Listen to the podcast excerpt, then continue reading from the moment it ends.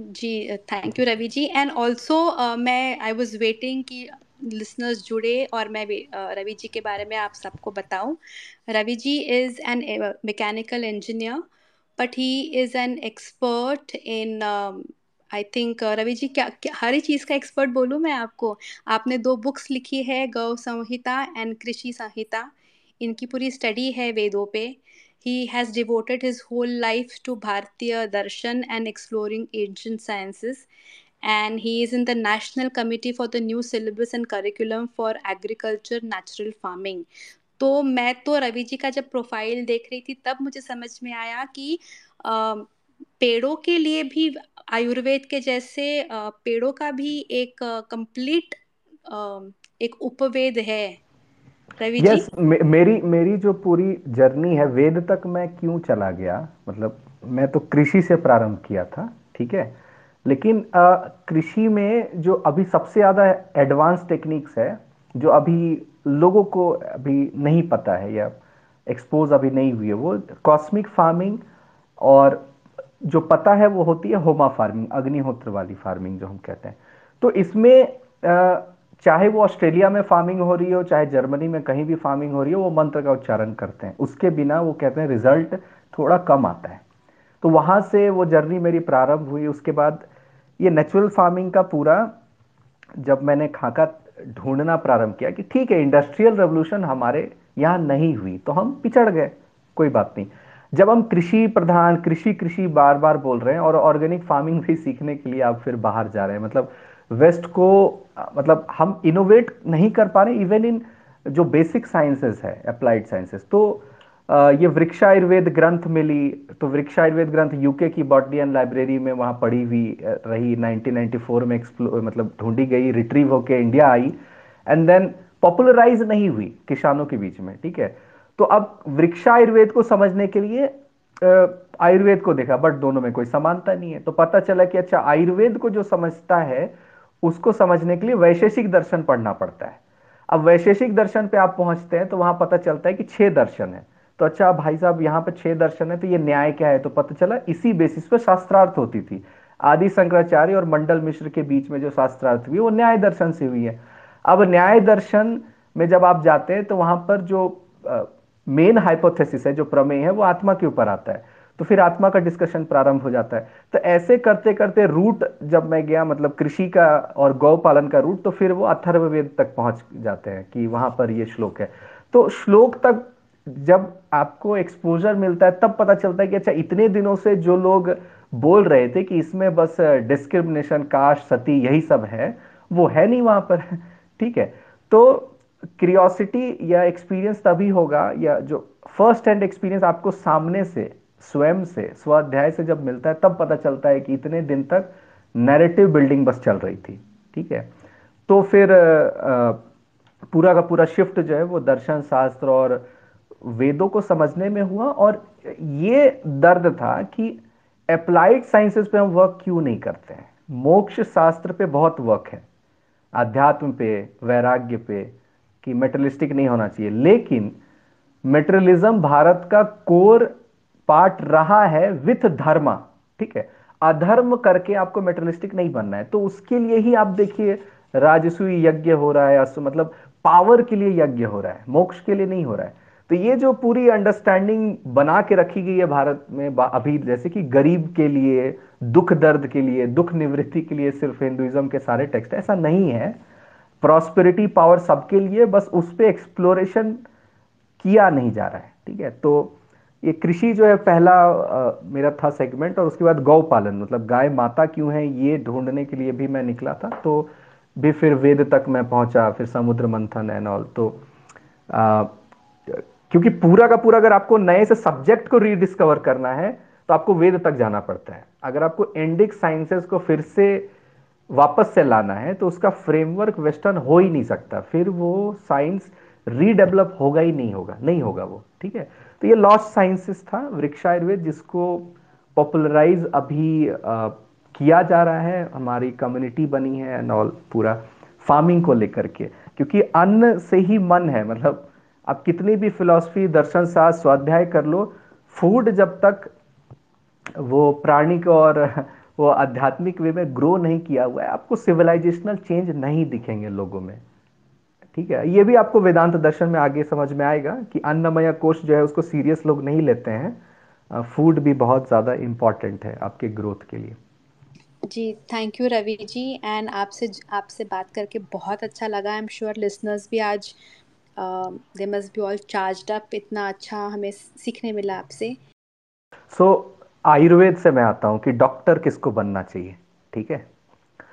अभी एक माल प्रैक्टिस हम लोग ये देखते हैं कि बिलिंग पे बहुत ज़्यादा काम होती है। ये ओपनली लोग एक्सपीरियंस किए हैं कि बिल बनते हैं बहुत ज़्यादा। मतलब वो पहले बता सकते हैं कि ये क्यूरेबल है कि नहीं, हम ठीक कर सकते हैं कि नहीं। नहीं, वो ये नहीं बताते हैं। मोस्ट ऑफ़ द टाइम अच्छे डॉक्टर्स भी हैं। लेकिन कुछ डॉक्टर्स भी ऐसे हैं जो बताएँगे नहीं कि मैं ठीक नहीं कर सकता हूँ। फिर भी वो लगे हुए हैं। ये टेस्ट कराओ, ये रिपोर्ट कराओ। तो आयुर्वेद जब ग्रंथि प्रारंभ होता है तो उसका एक प्री रिक्वेस्ट है।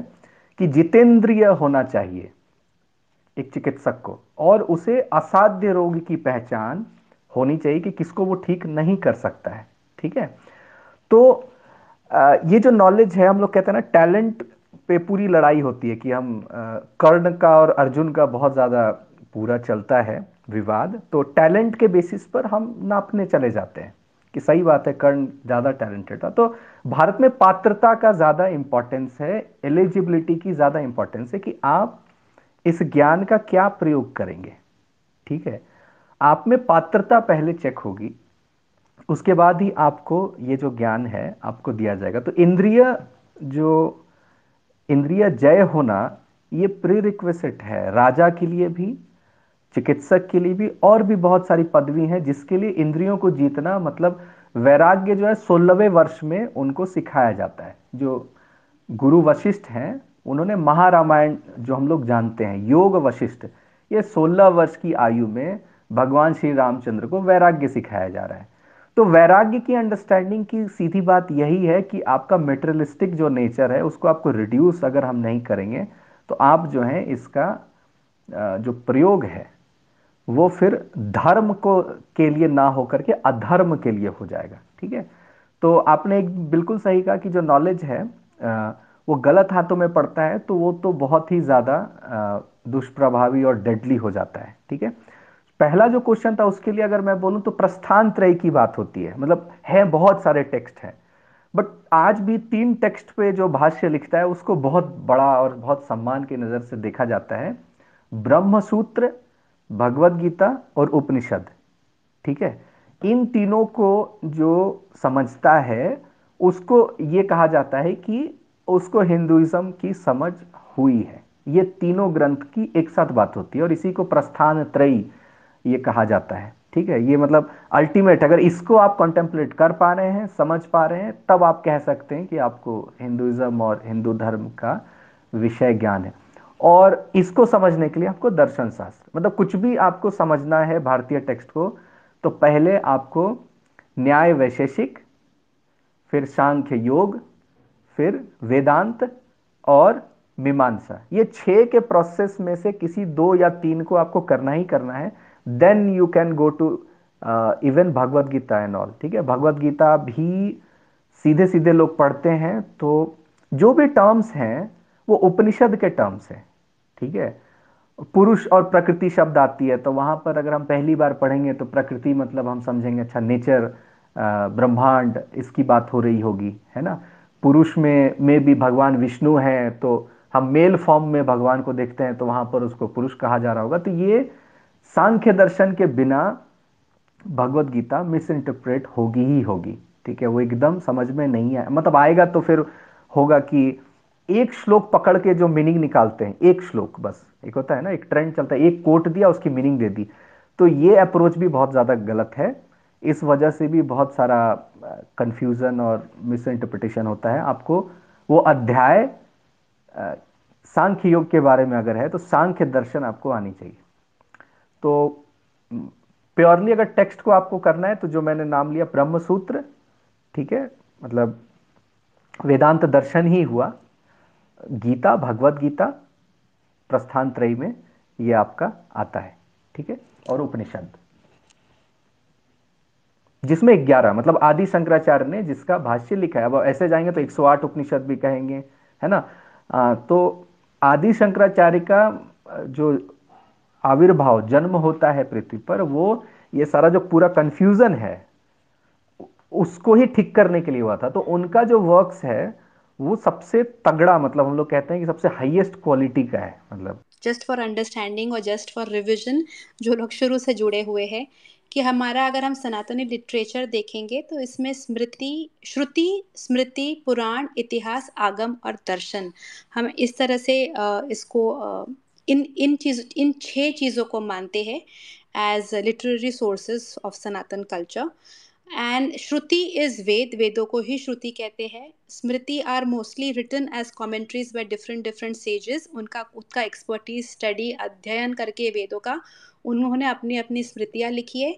दे आर बेसिकली कोड्स है to conduct our day to day life and हम समाज में कैसे रहेंगे। लॉ कोड्स कहिए, नियम कहिए, हमारे कर्तव्यों का बोध कहिए तो ये सब हमारे स्मृतियों में आएगा। देन पुराण के बारे में रवि जी ने बहुत अच्छे से एक्सप्लेन किया है। वेदों को पुराण ही पूर्ण करते हैं। कॉमन मैन को समझने में अगर वेद कठिन है तो उसको थोड़ा सरल करके समझाने में, पुराणों में से हम उसका एसेंस ले सकते हैं। देन वी हैव इतिहास, जिसमें रामायण, महाभारत जो घटित है, जो घटना हो चुकी है वो हमारा इतिहास है।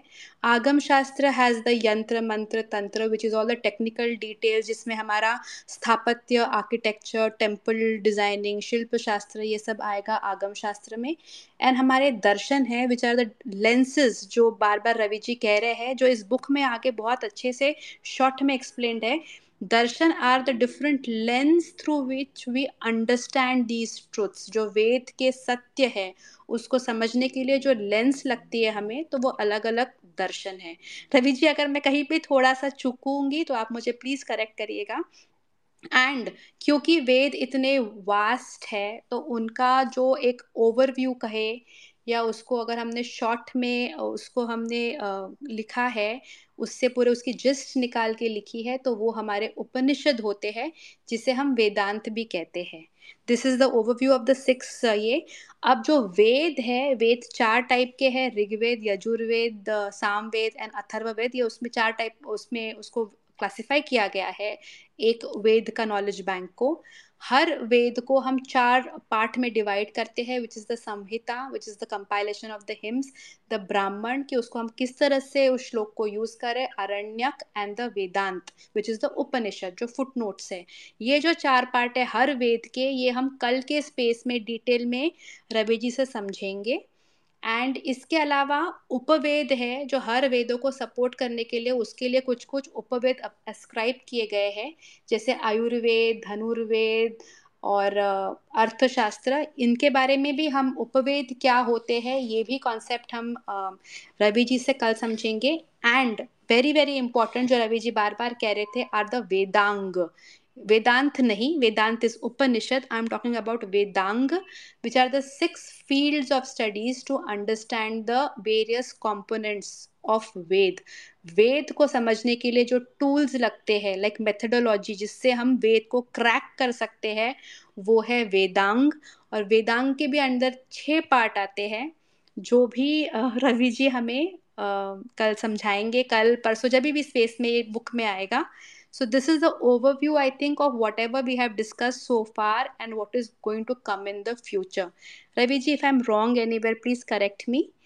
And uh, नहीं बहुत अच्छे से आपने आज के विषय का जो सारांश है वो सभी को समझाया बहुत बहुत धन्यवाद जी अरे मेरा एक प्रश्न था रवि जी से कि जैसे आपने सिग्निफिकेंस तो मतलब बताया कि गुरु शिष्य परंपरा का क्या है और लाइक मतलब उसकी बहुत इमरजेंसी है हमारे देश में ही, कि उसका दायरा मतलब जितना जल्दी हो सके इतना बढ़ाया जाए और उसको लोगों तक पहुँचाया जाए कि क्या सिग्निफिकेंस है, क्या इंपॉर्टेंस है। बट जैसे एरोगेंटली आजकल के यूथ हैं, जैसे कि अगर बोल देते, वही अब्रामिक लेंसेज को पहन के कि, यार जैसे कि मुफ्तीज़ और मौलवीज का जो इस्लाम है, वो डिफरेंट है। हम अपना इस्लाम इंटरप्रेट करेंगे। उस सेम बास्केट पे हिंदुज़म को भी रख दिया जाता है और बोलिया जाता है कि वो गुरुज और वो जो भी हैं, वो उनका जो इंटरप्रिटेशन है वेदास का या पुराणास का तो उनका हम क्यों लें? हम सेल्फ स्टडी करके स्वाध्याय उन सारे लेवल्स को अचीव कर सकते हैं। वो उनका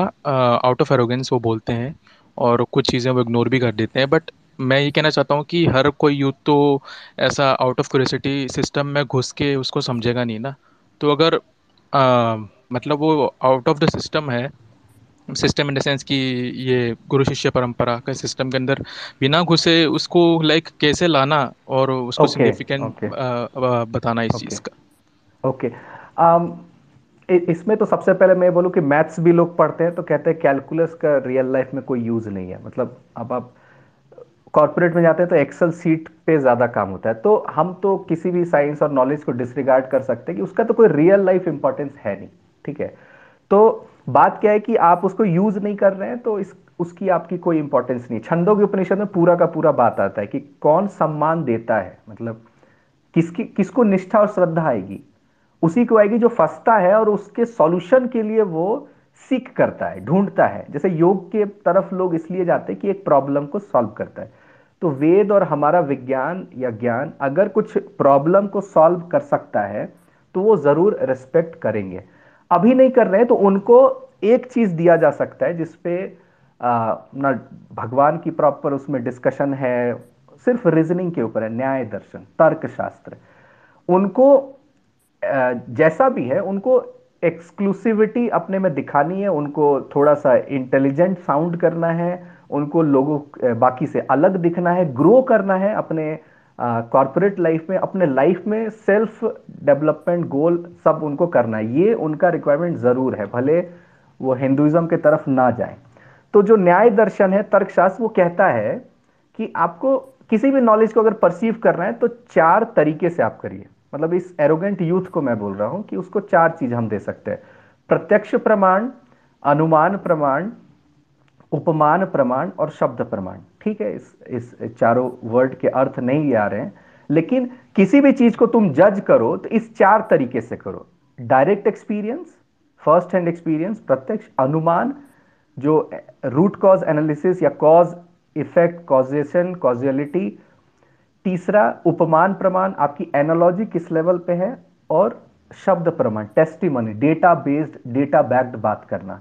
तो जो बातचीत भी हम करते हैं, वो जो बहस करने चल जाते हैं, उसको ये चार पैरामीटर हम अवेयर कराए कि तुम कुछ भी बात बोलो, ये चार अगर तरीके को पास नहीं कर पा रहा है तो मैं तुम्हारी बात नहीं सुनूँगा। ठीक है? और मैं जो बात कर रहा हूँ, वो इन चारों को अगर पास कर रहा है टेस्ट को तो ही मैं ये बात कर रहा हूँ। ठीक है? तो इसको ये थोड़ा उसको वो साइंटिफिक अगर फ्रेमवर्क में देते हैं फेथ वाले फ्रेमवर्क में नहीं, विश्वास वाले फ्रेमवर्क में नहीं तो वो सुनेगा। विश्वास वाले फ्रेमवर्क में आप जाएँगे तो फिर वो equivalence false equivalence of religion establish करेगा ही करेगा, क्योंकि वो सीखा नहीं है, जानता नहीं है है ना? तो वो उसकी गलती नहीं है। ये पूरा इंस्टीट्यूशन ही वर्ल्ड का इस तरह बनाया गया है कि आपको मार्केट के मतलब स्लेव के रूप में काम करना है, आपको इंटेलेक्चुअल थिंकर ये सब नहीं बनना है है ना? तो उनको आप हिंदुइज्म के तरफ़ नहीं भी लाना चाहते तो नास्तिक जो परिपेक्ष है मतलब न्याय दर्शन, तर्कशास्त्र, की देखो भाई साहब, ये रीजनिंग जो है, हमारी रीजनिंग के 16 पॉइंटर्स हैं। वर्ल्ड की जो रीजनिंग है, उसके 11 पॉइंटर्स हैं। तो 16 हैं तो इस तरह की जो बातें हैं, उसको ज़रूर अट्रैक्ट करेंगी।